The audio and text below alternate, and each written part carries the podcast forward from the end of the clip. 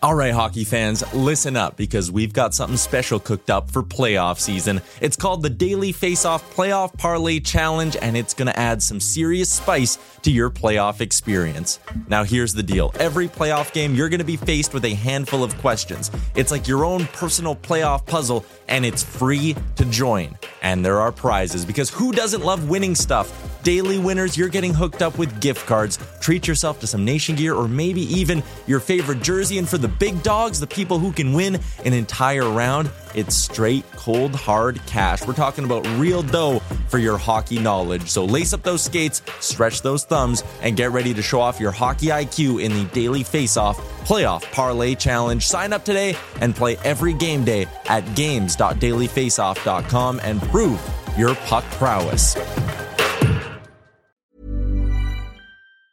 Mom deserves the best, and there's no better place to shop for Mother's Day than Whole Foods Market. They're your destination for unbeatable savings, from premium gifts to show-stopping flowers and irresistible desserts. Start by saving 33% with Prime on all body care and candles. Then get a 15-stem bunch of tulips for just $9.99 each with Prime. Round out Mom's menu with festive rosé, irresistible berry chantilly cake, and more special treats. Come celebrate Mother's Day at Whole Foods Market. Hey there, it's Michele Norris. I'm host of a podcast called Your Mama's Kitchen. When I travel, I'm usually looking for a way to find a taste of home when I'm not at home. And one of the things I love to do when I am at home is entertain. And Airbnb allows me to do that. When I was in California recently, I rented a house that had a great kitchen. And when we were sitting around the table, we we're all thinking, we're in someone else's house. Someone could be in all of our homes as well. If you have a home, but you're not always at home, you have an Airbnb. Your home might be worth more than you think. Find out how much at airbnb.com/slash host.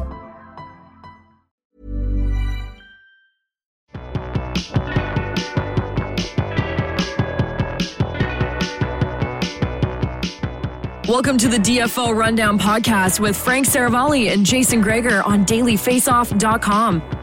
Welcome to episode 264 of the DFO Rundown, brought to you by Betano.ca. The game starts now 19 plus. Please play responsibly. You have a few days left of NHL hockey. And then, of course, the uh, Christmas break, but don't worry, you got lots of uh, NFL games if uh, you need a little itch to be scratched at Betano.ca over the holidays. As we welcome in Frank Seravalli to the program. And uh, Frank, are you done your Christmas shopping? Oh yeah, I was done pretty early, and uh, I'd say maybe for the fifth or sixth year in a row, never entered a mall, which is I think the biggest win of all. Oh, you buy online? Just complete online shopping. Like at some point in, uh, I think it was maybe like October my wife had just sent me a, a DM on Instagram and dropped in there a um a coffee maker. She wanted a certain espresso machine. And she's a coffee nut, so I kind of filed that away. That was in October or whatever, filed it away and then sometime in late November ordered it and it showed up to the house. My only problem, the mistake I made was I wasn't home when it got delivered. Yeah, so now she knows what she got. Well, it's actually just been sitting on our counter for the last three weeks, and I was like, "Well, Merry Christmas." So it's uh that that that's the uh that's the special nature of our holiday season here in the Seravalli household. Oh wow! All do you right. have any uh do you have any gift traditions that you have in your house? Oh nah, I would no, nah, I don't think so. Not uh um it's funny. My uh, my I'm not a I'm very much a minimalist. My wife, uh, my my mom even joked about it. Like when I was a kid, I would put like one thing on my Santa Claus list. I've never really wanted lots. It's not. I, I, just like hanging out with our family and you know playing games, stuff like that. We have some games we play. I have this new horse racing game that me and my buddies played on our golf trip this year. It's unbelievable. It's what probably do one do? of the greatest games. And uh, so we're gonna play with uh, all like my nephews and nieces are all they're all adults now except for my son. So the young adults, so they'll come over and we'll play that game and uh, tell, them bring tell, a little light cash. What it is, is it? Tell tell us about it. So it's um it's a card game and you have cards and basically you just have like a board and it's got 12 horses, right? And so then you roll the dice and the uh, the first four are the scratches for that race. And so they go back. The first one you go back, then you pay a buck. If you're the second one that goes back, you pay two bucks, three bucks, or four. Now you can play a, a dollar, a quarter, whatever you want. And then the other ones you roll and then they go forward. And, and obviously the combinations of seven, if the dice hit a seven, those ones are most likely. So sevens and eights and nines, you got to roll like six of them to win the race. Then you only have to roll like snake eyes twice or double sixes twice, mm. right? So, and then like honestly, it's it's pure luck. There's not a lot of skill involved, but every every hand you're cheering with different people because now all of a sudden, if you Frank, if you have a seven and Tyler has a seven, I have a seven, we, we all want the seven, right? But then the next time the others don't, and it's we played this game for five hours on our guys' golf trip, and uh, instead, and we obviously we played for money, but it was awesome and it was yeah it was just super fun so uh, you know we've had some uh, there's a few competitive games maybe sometimes at the uh, Gregor. I'm a little competitive in games. I hate people that play you, the game don't say. don't try. Like I hate say. it. It's the worst. If you're gonna play the game, then play the damn game. Like I hate I'm the people that are like, yeah, I don't really care. It's the worst. So you have like basically a classy version of craps. Yeah, maybe. Yeah, yeah. Is that is that how you would describe it? Yeah, yeah, a little bit. Sure. Yeah, craps. I would say is um, you can't really get on a roll because everybody rolls like you get one roll and then the next like you don't get to roll multiples. You only get to roll once. Yeah, but person. the the same idea prevails though that sevens are not great, eights and and sixes pay less. Like the same the same strategy yeah, prevails yeah. with dice. Yeah, yeah. So yeah, it's fun. We play that, and then we have certain like food that we always have. That's kind of what I remember more. We don't have any gifts for sure. We have more food. Yeah. We I do have one little hockey Christmas tradition. Um every year since my son was 3, I've gotten him a different jersey from around the league. And it always has like the number is the, the you know how old he is that Christmas. So oh, okay, yeah. It started at three and it has his name on it. So three, four, five, you know, now we're up to 10. And uh this year, Santa is surprising him with a flying skate jersey from the Canucks. Ooh, nice. as, as Roberto Luongo said, long live the flying skate.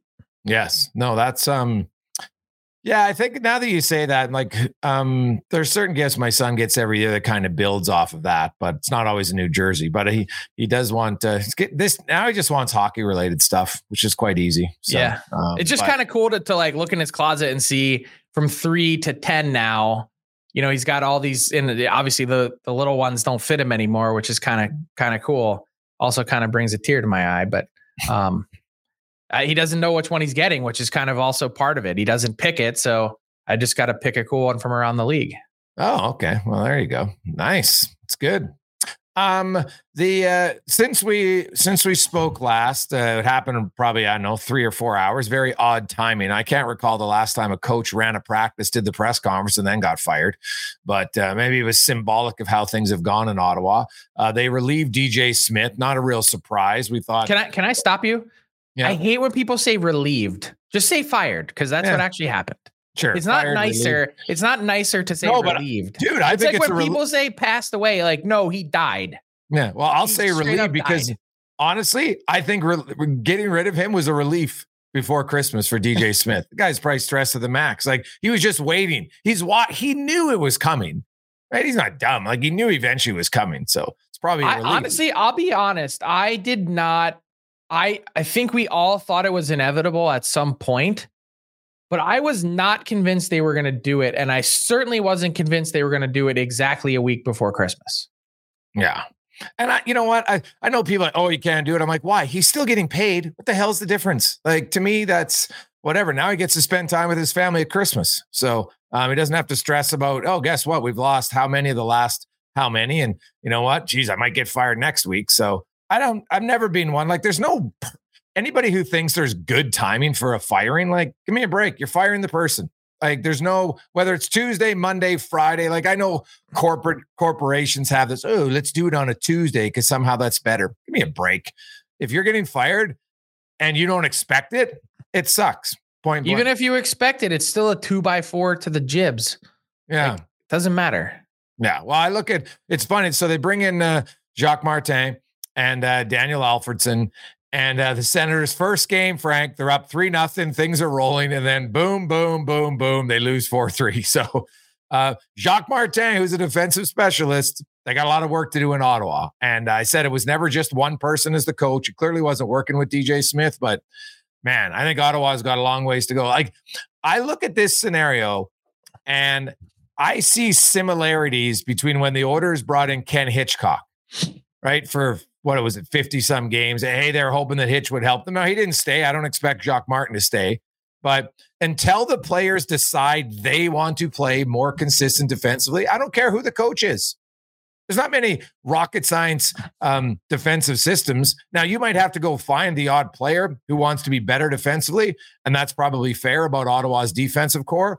But a lot of it comes from the players. You got to have back pressure in today's game. Your forwards have to help your defense more now in today's game than ever before.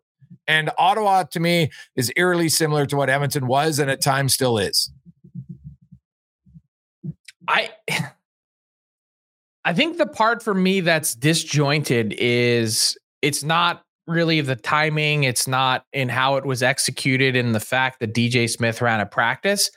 I think to me it's almost like I, I know that on December 6th, so 15 days ago, less than two weeks before he ended up being promoted to the bench, that Jacques Martin was brought in as an advisor. But to me, what seems disjointed about it is that I think we all kind of know that Jacques Martin isn't going to be the long term solution here. No. And if that were the case, and kind of you could see that from 100 miles away, my criticism would be it really isn't that hard to find someone else that's a permanent guy in between now and when you brought in Jacques Martin as an advisor. Like teams do it in three days, let alone two weeks. And I'm not saying rush the hiring because I think, if anything, what we've learned about Michael Andlauer and Steve Staios since they've taken over the Sens is they're nothing if not methodical, which I think is good. But let's take a step back. Like Jacques Martin is 71 years old. He's one of the oldest coaches in NHL history. That's yeah. not ageism. That is like, that's just a fact. And he hasn't been an NHL head coach for 12 years. It's been four since he's been behind an NHL bench in any capacity. To think that he's just going to come in and be some miracle worker, like, first off, it's going to take time. And second, my assumption would be that if Jacques Martin is the guy to maybe instill some fundamentals to help right the ship and steer you in the right direction. And ultimately, he's going to pass off the baton to someone else in March or whenever it might be, why not just do it now and and not have the intermediary step? It's a very valid point, man. That's why I said, like, I looked like to, to me, it's not much different than bringing in Hitchcock and their whole, oh, here's a defensive guy. It's somebody we know. But you're right. He's been out of the game a long time. Um, I don't know if this is a dress rehearsal for Daniel Alfredsson to be the next I don't Marty think St. so. Louis, right? What, what if you're Alfie, right? Like it was it was fascinating to me that the public comments that he made this week were well, I had to check with my wife and make sure that this was okay. Like, I don't think he has any real intention on. I it's it's not a question of hard work because that's not what's at stake, but it's it's the commitment to this. This is a big. If you're retired, the hours that coaches put in, the travel, the time, they're at the rink longer than anyone. It's 12 hour days every day. That's a big yeah, deal. But yeah, I, it, I, don't I don't put too much stock in what he said because people said the same thing about Paul Coffey when he got hired because Coffey's like, I wasn't really looking for the job. And, and I believe him. What he was saying was, I didn't come in here to try to get the job. I ended up with it, but he's made a big impact. Did you see Alfredsson's body language on the bench, Frank, in that odd, like the first game? No. Alfredsson's competitive guy. I think I look at at Ottawa and I really believe that their internal standard as a group isn't high enough to win. And I'm a big believer that the players ultimately have to hold themselves accountable. It's and you've seen it, Frank. It's like guys who come from junior, who, yeah, I work out, I work out really hard. And you do for a junior player. That. And then you got to go to the NHL and now you got to work out even harder. Right. And I think Ottawa's team just and I say it because when I see Ottawa, I see so many similarities to Edmonton, who I covered very closely for a long time, and other teams that they've got. Oh, they got all this talent on paper and stuff, but Ottawa's a terrible defensive team. They've been a terrible defensive team, and they don't commit to playing good defense. We saw it in their first game; they blew a three nothing lead in in against Arizona of all teams, and so I looked at at Alfredsson. I don't know if you saw that video. Um, the guys and Alfredsson, you could just see it almost the disdain, like to his forward, like, what are you doing here? Like, you can't make that play. Like, get in on the forecheck. Yeah. A simple thing. And so I think Alfredsson, he's a fiery guy. Uh, you're right. Like, is he a long term answer? I don't know. But I think they need some people to rattle a few cages in the Ottawa players. Well, I agree with that. But my point is the guy who was the permanent end all be all, who's supposed to be the replace the true replacement for DJ Smith, is the guy that should have been rattling cages. And it's great that hopefully Martin comes in and and instills some of those principles that you're talking about. I just don't I don't think Daniel Al- I I could be wrong. I don't think he's a candidate. And I no, think could, maybe that's easier though, right? Maybe well, I, but I think part in. of it is is that the last thing you want to do if you're the Sens after all this work to get Daniel Alfredsson back in the fold because relations were so strained during the Eugene Melnyk era is to have him come back. He's the coach for two and a half years and you have to fire him and he never comes back. I don't think they want to be in that situation. I personally don't think he wants to be in that situation. So I'd be surprised if he ends up being the guy. But I this it was possible to go through this exercise and end up now especially since people could see this coming for five, six weeks to end up with someone on your bench in the short term to skip a step. Not saying it's the only way, just saying it seems like the cleaner way. And by the way, I, I do have a story up that just got posted on dailyfaceoff.com. I looked at five candidates to be the next Sens coach. You want me to rattle them off real quick? Sure. Dean Evason, Jay Woodcroft without reading.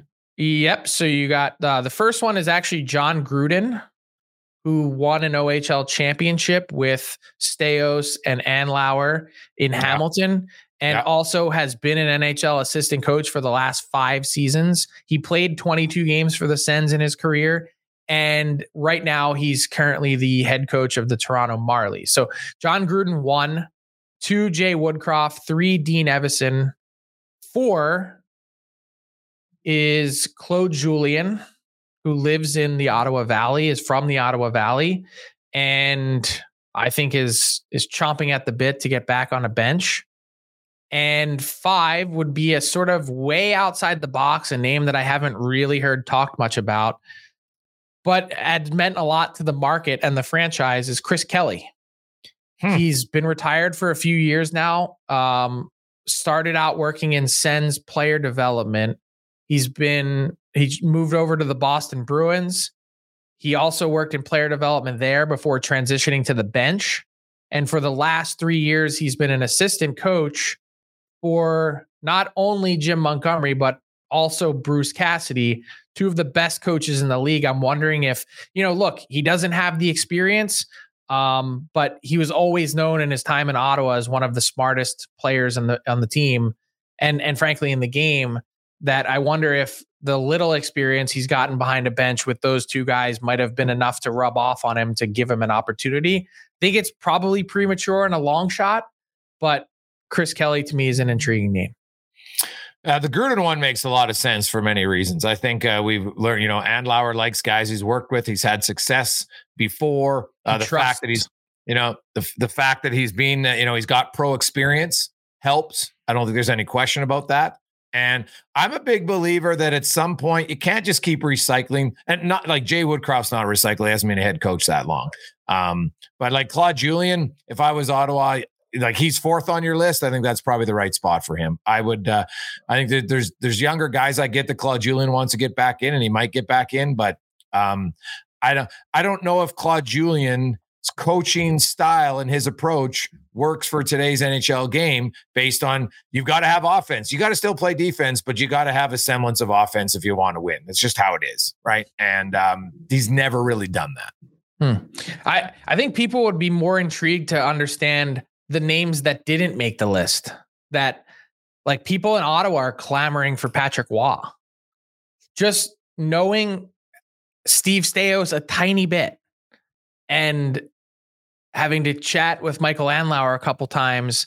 I, am sorry, like Patrick Roy's personality, it doesn't strike me as a fit with those two guys, but I could be entirely wrong.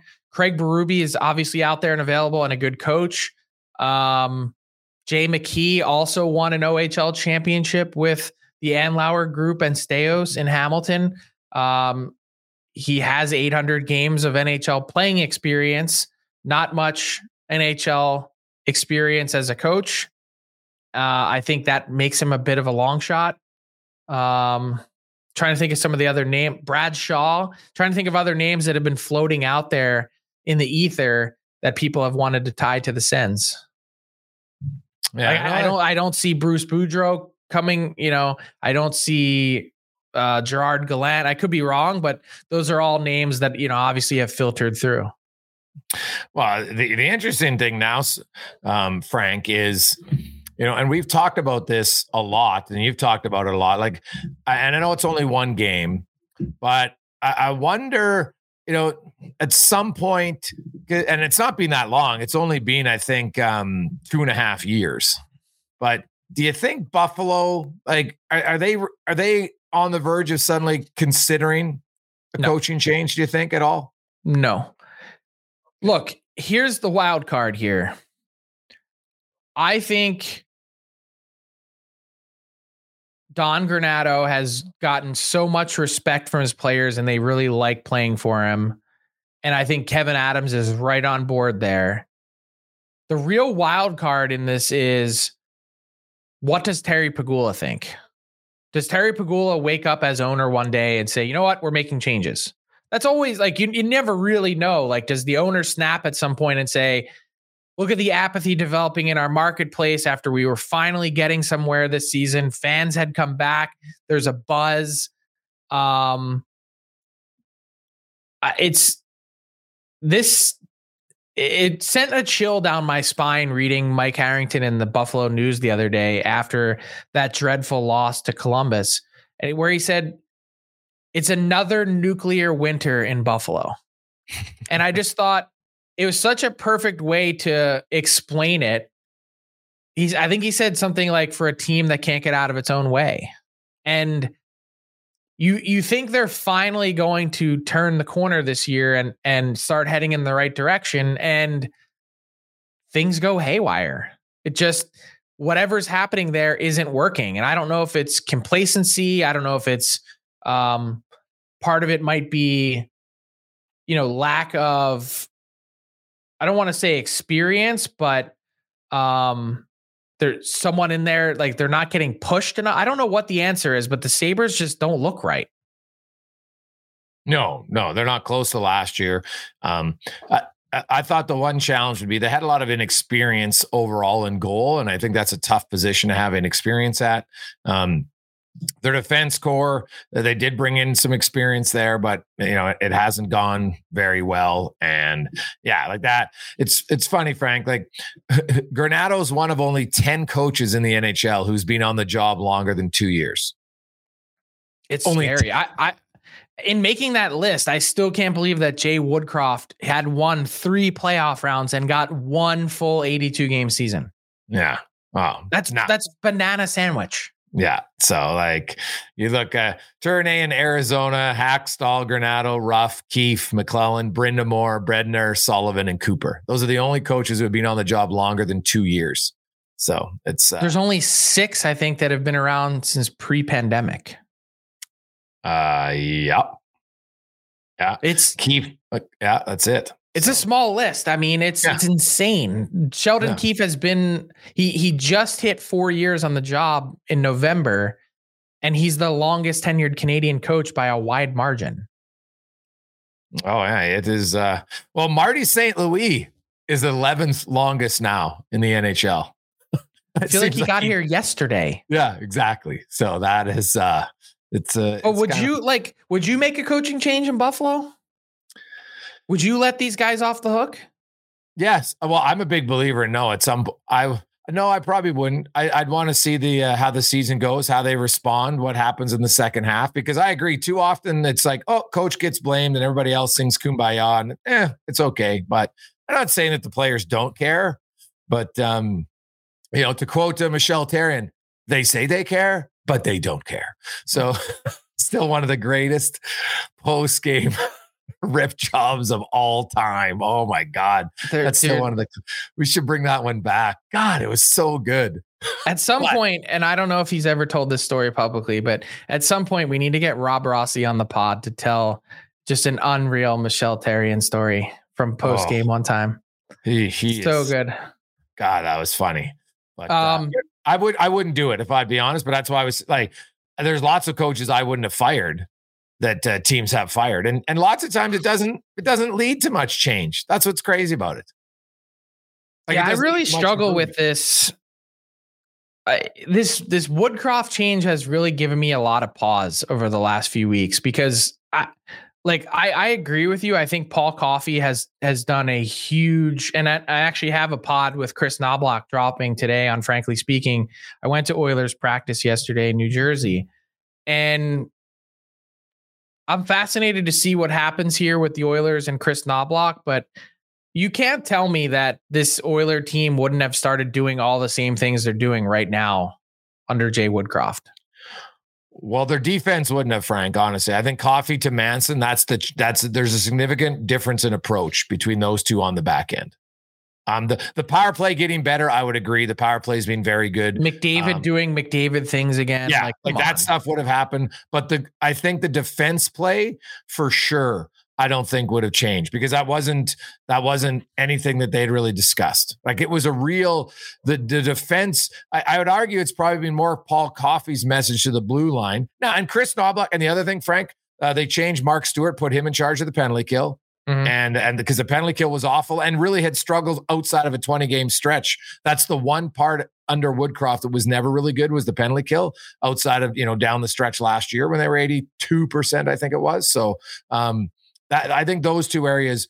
I'm not not necessarily head coach, but I think maybe the assistant coach in the back end there was a change in philosophy. Yeah, I agree. It's been that part has been huge, but you could have also maybe made that change without throwing the head coach out as well. Yeah, no, and I, you know that would have been a conversation. Yeah, say this is what we're going to do. What do you think? Maybe Jay Woodcroft would have resisted that. By the way, I don't. Yeah, I don't want to speak know. for him, but um, to put a bow on the Sabres, though, like to get back to that, I didn't want to dive too much into the Oilers.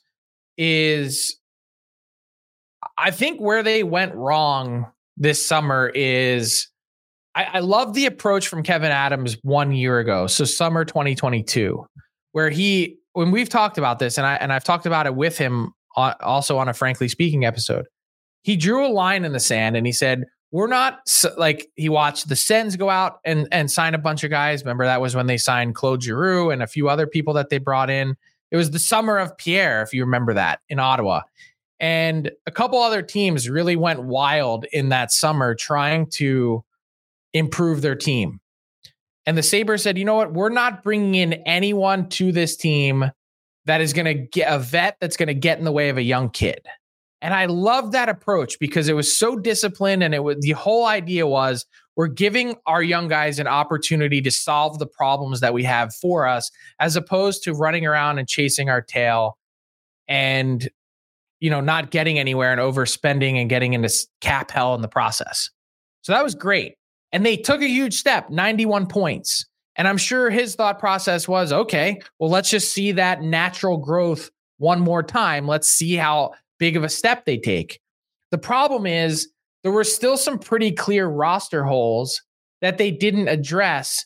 And when you're hoping for all of those things that happened last year to come true again and then take a step forward, it how many times have we seen that development in the NHL is not a straight line. Not only that, but a couple things go haywire. Tage Thompson scores at a 28 goal pace. Sorry to tell you, Mr. Uh, Tage Thompson fan club president. But Tage Thompson scores at a 28 goal pace instead of 50. And a bunch of other things happen. You run into a couple injuries here or there. Devon Levi, maybe not ready for the bright lights yet. And all of a sudden, you're at the bottom of your division and you go, well, how the hell did we get here? to me, if they had sort of went out and addressed one or two of those spots instead of kind of more or less doing nothing, I think they'd be in a lot better position today. Well, they did bring in veterans on the blue line. They thought Clifton and Johnson to help out and not take ice time from the two top guys, right? And Dahlin and Power. Uh, they didn't really bring in any forwards, I guess, other than Greenway. Um, but they you, tried for Patrick Kane. Like I, I, get, like not yeah. everything has come together, and maybe they were in on guys that we did, you know, that just didn't materialize. But not addressing the right side of your forward group, like, and not addressing certain parts of your forward group, I, am sorry, like Erik Johnson, no offense, love EJ. He can't be your headline addition for your offseason. Yeah, no, that's probably fair. You, and I, then to expect to be a playoff team, I'm so, like, it just it doesn't materialize out of thin air and, and osmosis. No, the Thompson injury, and hey, let's call a spade a spade. Thompson being banged up this year, which obviously hasn't helped him. But um, like Casey Mittelstadt's had, I thought, a pretty good breakout year for them. Um, you know, uh, Peterka is kind of the similar player that, that, that, they were hoping last year. Guy who's you know on pace to be a 30 goal scorer. He's been is, uh, unreal. Uh, yeah, and I, like, I love part of the pieces to this team. All I'm saying is, and, and look, Skinner's been banged up of late. Greenway, I, I get it. Um, you can't hope and wish and pray. Like they, I think they needed some front office magic this summer that they didn't get, and I think that's what's really hurt them. Yeah, I think their mistake, Frank, was going with all youth and goal I'm sorry. Like I would have had, you know, Devon Levi. I would have. It just doesn't happen. Like Tom Barrasso is the massive outlier ever. You need time in the American League. Like I don't care how good you are in junior NCAA, man. It's a massive jump, and that's why no one really does it. Um, I looked at the the thing though that I was cautious about last year. Ottawa, uh, Buffalo, even with all their success, Frank, they gave up the second most goals five on five. And that is not a recipe for success. And they're struggling again defensively, five on five as a group. And last year they were able to outscore their issues. They're not outscoring them five on five. And so that to me is the uh, the one big challenge there in Buffalo is can they improve their five on five defensive play? I I'm with you, and part of it would just involve getting some stops.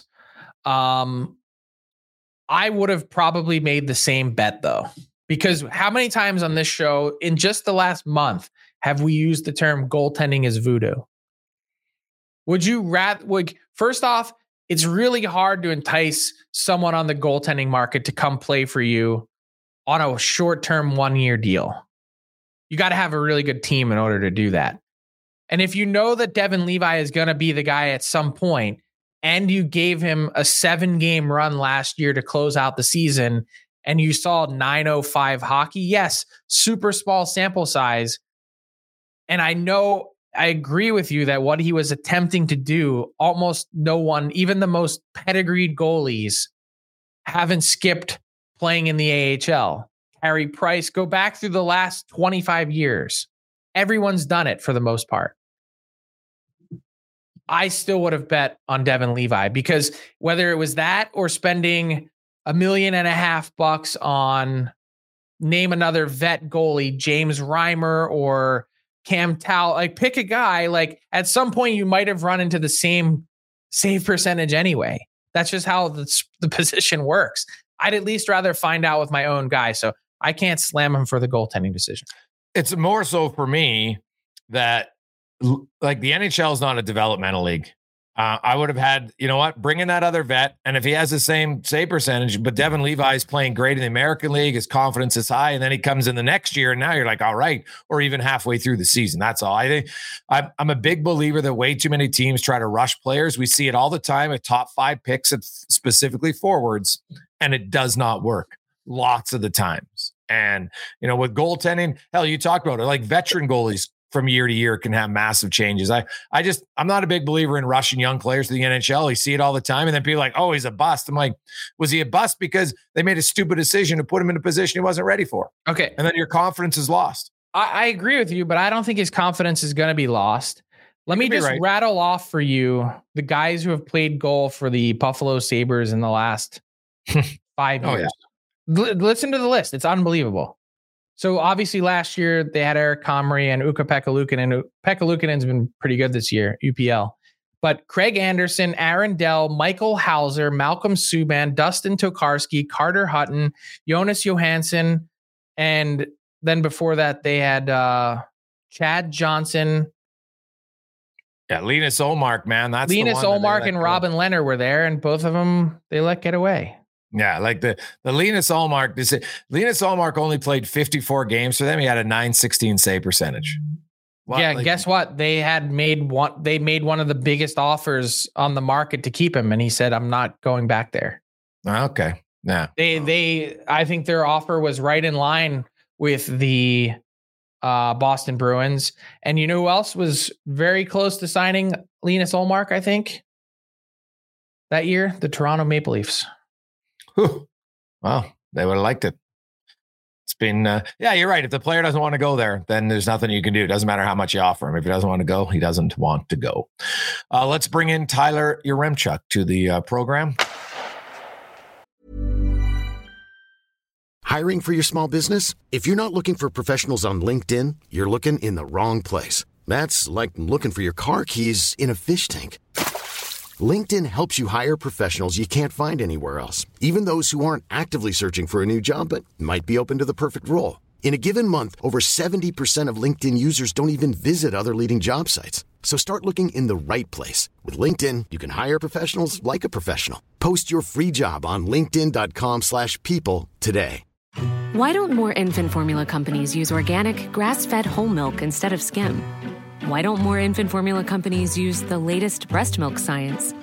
Why don't more infant formula companies run their own clinical trials? Why don't more infant formula companies use more of the proteins found in breast milk?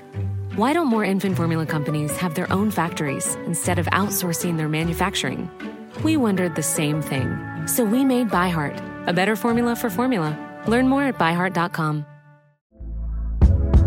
Hey there, it's Michele Norris. I'm host of a podcast called Your Mama's Kitchen. When I travel, I'm usually looking for a way to find a taste of home when I'm not at home. And one of the things I love to do when I am at home is entertain. And Airbnb allows me to do that. When I was in California recently, I rented a house that had a great kitchen. And when we were sitting around the table, we're all thinking, we're in someone else's house. Someone could be in all of our homes as well.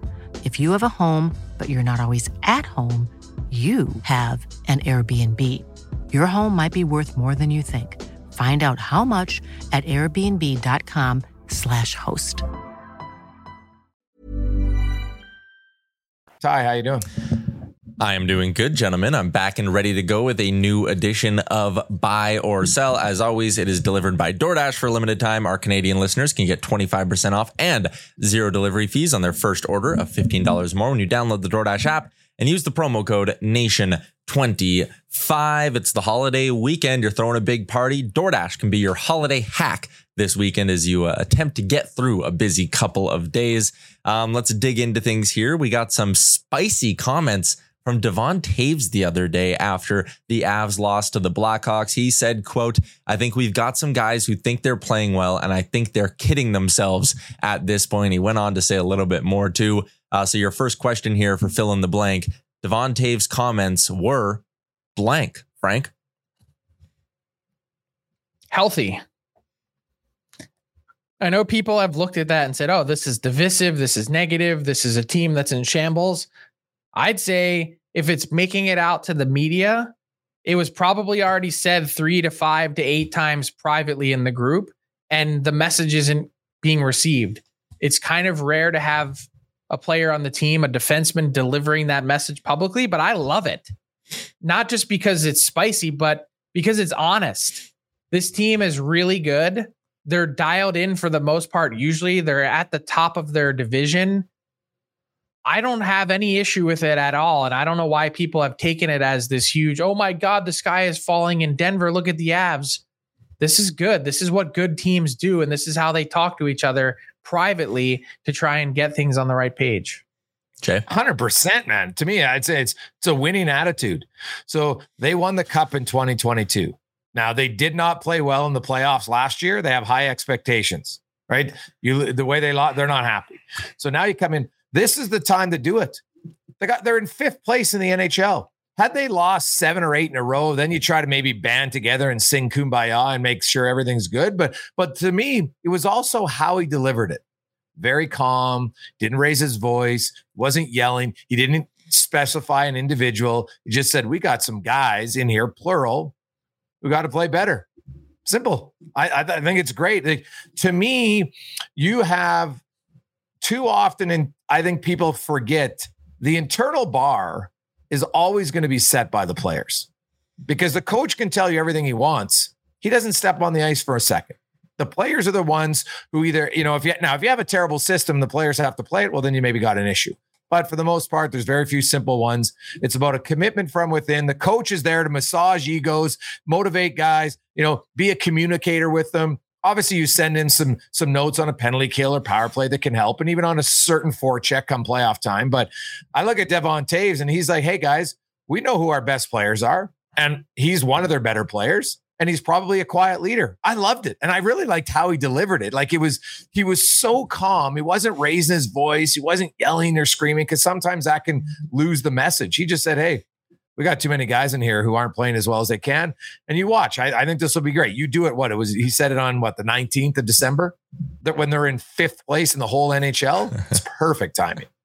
Yeah, I, uh, I joked. By the way, I think that distinction you just made is incredibly important listen to the audio and the video and watch the video as opposed to just taking the quote and blowing it up on a quote board that you yeah. read on social media. It sounds totally different than it looks, if that makes any sense. Totally.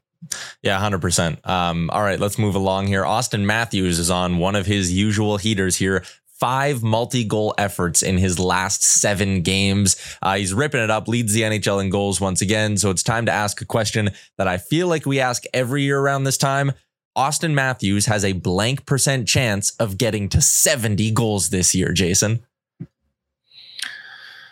Well, 70 is just so damn hard, man. Like, um, you know, he had 60, McDavid said 64, Pastrnak 62, Ovechkin 65 way back, uh, you know, over a decade ago. The, the, I'm going to say 5% chance, maybe two, because rightly or wrongly, Ooh. Matthews usually misses a few games. And right now he's on pace for 72 goals. And on pace is on pace. We all know it's harder the more games you play to maintain that pace. Then you throw in if all of a sudden he's going to miss three or four games due to a nicked up injury or something, well, that makes it even more difficult, right? So I, it's not that he's not capable. I think Auston Matthews is without question the best goal scorer in the NHL today. It's the best goal scorer in the NHL. I don't really, honestly, I don't think it's very close. Did you see the goalie, his second goal last game? Like, are you kidding me? How many guys can make that shot? Like, it was ridiculous. And he's doing it over and over again. So he's the best shooter in the game. So I'd love to see him get 70. It's hard, even when you're healthy. And even if he only misses two or three games, I hope he doesn't, that just makes it more difficult. So yeah, I'll give him a 5% chance. Ooh, five seems low given all that you just said. I I, I agree with you in thinking that the uh, to me the only thing that gets in his way it's not ability or consistency or anything because it it's the casual nature with which he scores that I think is so jaw dropping. It's like he's not pressing for it, which is is the amazing part about his game. Um, I, I just have the question of his health because he does miss five games or so every year. Um, I'm gonna say a 30. I think he's got a 30% chance to get there. Ooh. I, I was going to be somewhere in the middle there, I guess. I was thinking more like 15 to 20 in that range because I do think, I mean, it's possible one of these years he's due to stay healthy, right? But he has already missed the one game because of an illness. So that'll already throw off his on pace for 72 goals. It's, no, it's, it's it, even including the one game oh, really? that he's missed, he's still on track for 72. Oh. So, yeah. um, that's the part that for me, I'm like, ooh, he already missed one and it's still 72. I think he's I think he's got a pretty decent chance. And and you know what's funny also about watching him pretty closely? Like we already established last pod that he's not the Leafs MVP this season. That's William Nylander, but to he, date, he could to, end up being. He could be. But my point is, I don't even really think Auston Matthews had like this season is not as good as his Hart Trophy season. He's had a bunch of games where he's been really not great. So, but the puck's gone in. So I wonder what happens if he actually, if his game is a little bit better, if that makes any sense. Well, I, first of all, as somebody who loves offense, like only eight guys ever have scored 70 goals. It hasn't happened since Selanne and Mogilny had 76 in 1993. So we're talking 31 years ago, right? Um, you know, Gretzky did it what four times. Brett Hull did it three, and Lemieux two. I think they're the only guys who've done it twice. And then you got five guys who did it once. Like Who are the I other hope you- five? um, Esposito, Kurri, Nicholls, Selanne, and McGill. It- yeah, it's Nicholls is the one every time that I'm like, I Yeah. can't believe he scored 70. Yeah, he had 70 and uh, 150. Like Yeah. mind blowing. Great year for him. But uh I look at at um at Matthews and I like I think 60, it sounds crazy to say 60 is a lock almost because it's so hard to score 60, but he He's looks like he halfway there. Yeah, I know. Like it's Almost. it's crazy when you, when you just look at at how easy he's he makes goal scoring look right now, and that's what's impressive to me. But like that, his second goal last game, Frank, was one of the best shots that I have seen. I couldn't believe. I was just like, "Are you joking?" And he was just kind of like, like it's on and off his stick so fast. Like he has twenty five goals, man. There's only eighty guys all of last year who scored eighty goals. I think he'll be at 30 here, maybe by the end of the calendar year, for God's sakes. Right. And last year, players who scored 30, there was like 54 of them. Like it's nuts. Like it's hard to score goals, and he makes it look easy right now. I I know that he's played more games, but Brock Boeser having 23 to this point is also ridiculous. Yeah. Oh, yeah. He's going to be a 40 goal guy. Frank, you mentioned the nights where Matthews isn't at his best, still finding ways to be productive. There's been six games this year where he's been held to under three shots on goal. Three of those six games are still multi-point efforts for uh, for Auston Matthews. So it's been a pretty impressive run. All right, last one for you guys quickly. Your answer to this one may or may not involve the Toronto Maple Leafs, but earlier this week on DFO Live, Colby Cohn and I were debating how many cup contenders there are in the West versus the East. Your question today is based around the Eastern Conference, though. There are blank true Stanley Cup contenders right now in the Eastern Conference, Frank.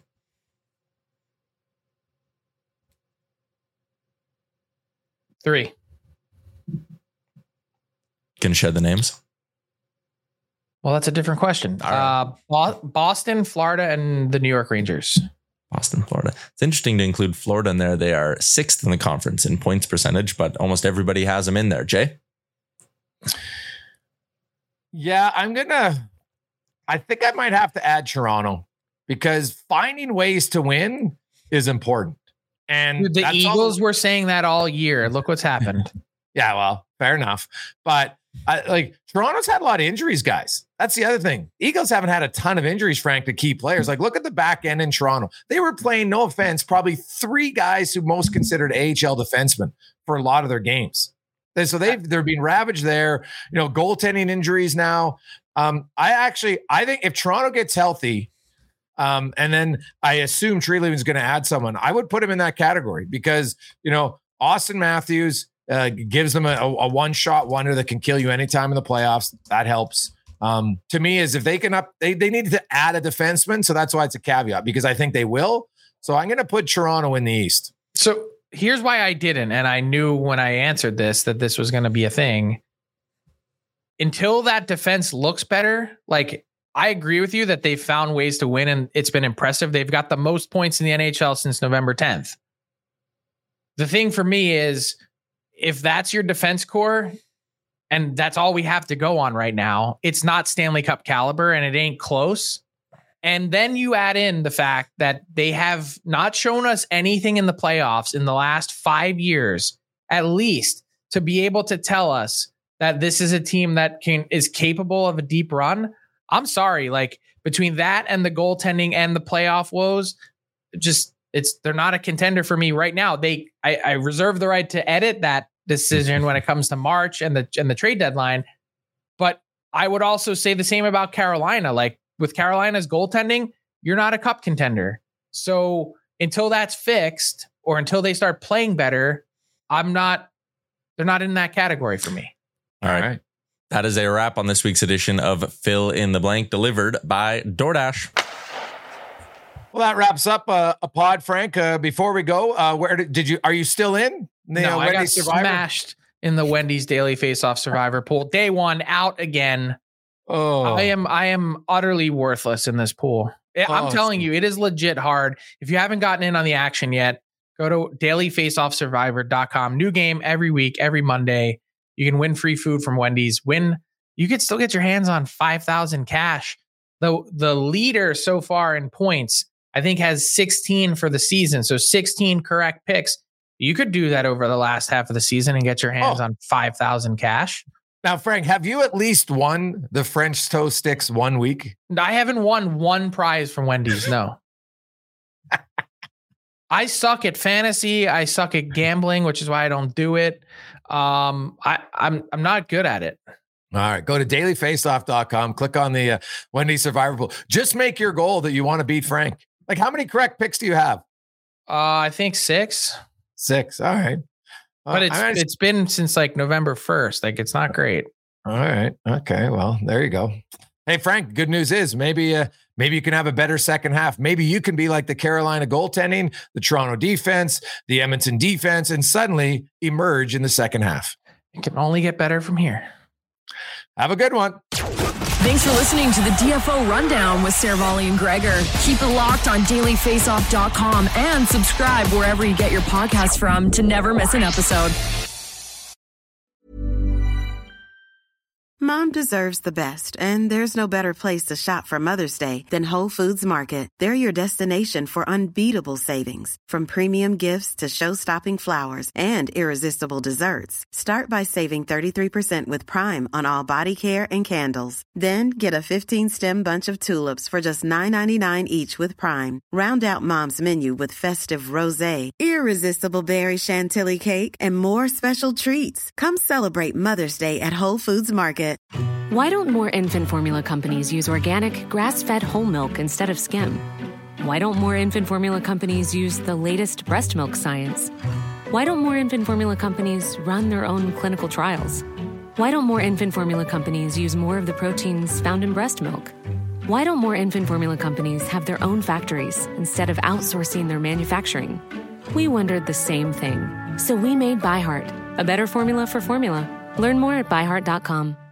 Mom deserves the best, and there's no better place to shop for Mother's Day than Whole Foods Market. They're your destination for unbeatable savings, from premium gifts to show-stopping flowers and irresistible desserts. Start by saving 33% with Prime on all body care and candles. Then get a 15-stem bunch of tulips for just $9.99 each with Prime. Round out Mom's menu with festive rosé, irresistible berry chantilly cake, and more special treats. Come celebrate Mother's Day at Whole Foods Market.